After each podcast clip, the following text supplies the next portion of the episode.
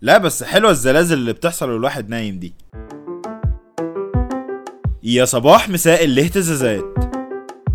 أنا زي زيك بالظبط يا معلم صحيت من النوم لقيتهم بيقولوا إن في زلزال حصل. إمتى بقى وإزاي؟ معرفش. طب فين الجري بالبوكسرات؟ فين النزول تحت الترابيزات؟ فين ال- الزلزال يا شناوي؟ قال لك لا أصله كان 3 ونص ريختر يعني ما يعملش حاجة. والمفروض إن الزلزال ده كان ناحية اسكندرية والإسكندرانية نفسهم ما حسوش بيه أصلا. الفكرة إن اليومين اللي فاتوا دول بقى كان في كام زلزال في مناطق حوالينا كده كان قوتهم خمسة ونص وستة وتلاتة ريختر. فده ستر ربنا يعني الحمد لله عدت على خير. بس ده بقى ما كانش الزلزال الوحيد اللي هز ال social media امبارح. في قلة مندسة كده طلعت اتكلمت عن تأجيل امتحانات نص السنة اللي هي أصلا متأجلة وعملوا زلزال تاني خالص.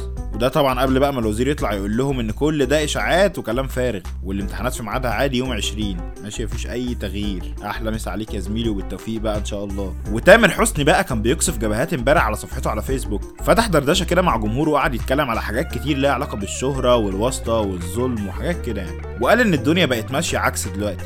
والناس بقت بتعمل قيمة للناس الحثالة وتخليهم يتشهروا ويبقى معاهم فلوس. والكلام ده بقى اتفهم بيه إنه يقصد نجوم المهرجانات.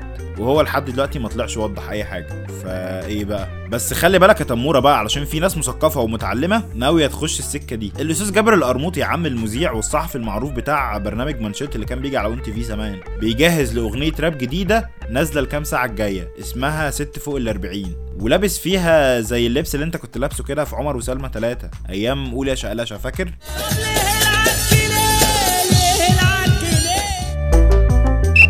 وفي الساحرة المستديرة بقى أزمة توقف كهرباء وحسين الشحات دي كانت عاملة زلزال واهتزازات في كل ال social media. بين ناس متضايقة علشانهم وناس فرحانة باللي حصل لهم علشان اعتبروا يعني إنه تهريج ومش شغل ناس professional خالص. لأن المفروض إنهم في معسكر مغلق وما ينفعش يطلعوا يسلموا أو يتعاملوا مع أي حد بره. حتى لو كان أبو تريكة يعني ما حبكتش. وبنتنا ميار شريف بقى كانت بتصنع مجد جديد في التنس. بعد فوزها في بطولة استراليا المفتوحة وتعتبر دلوقتي هي أول مصري يفوز بالبطولة دي من 50 سنة. أنت متخيل يا man 50 سنة؟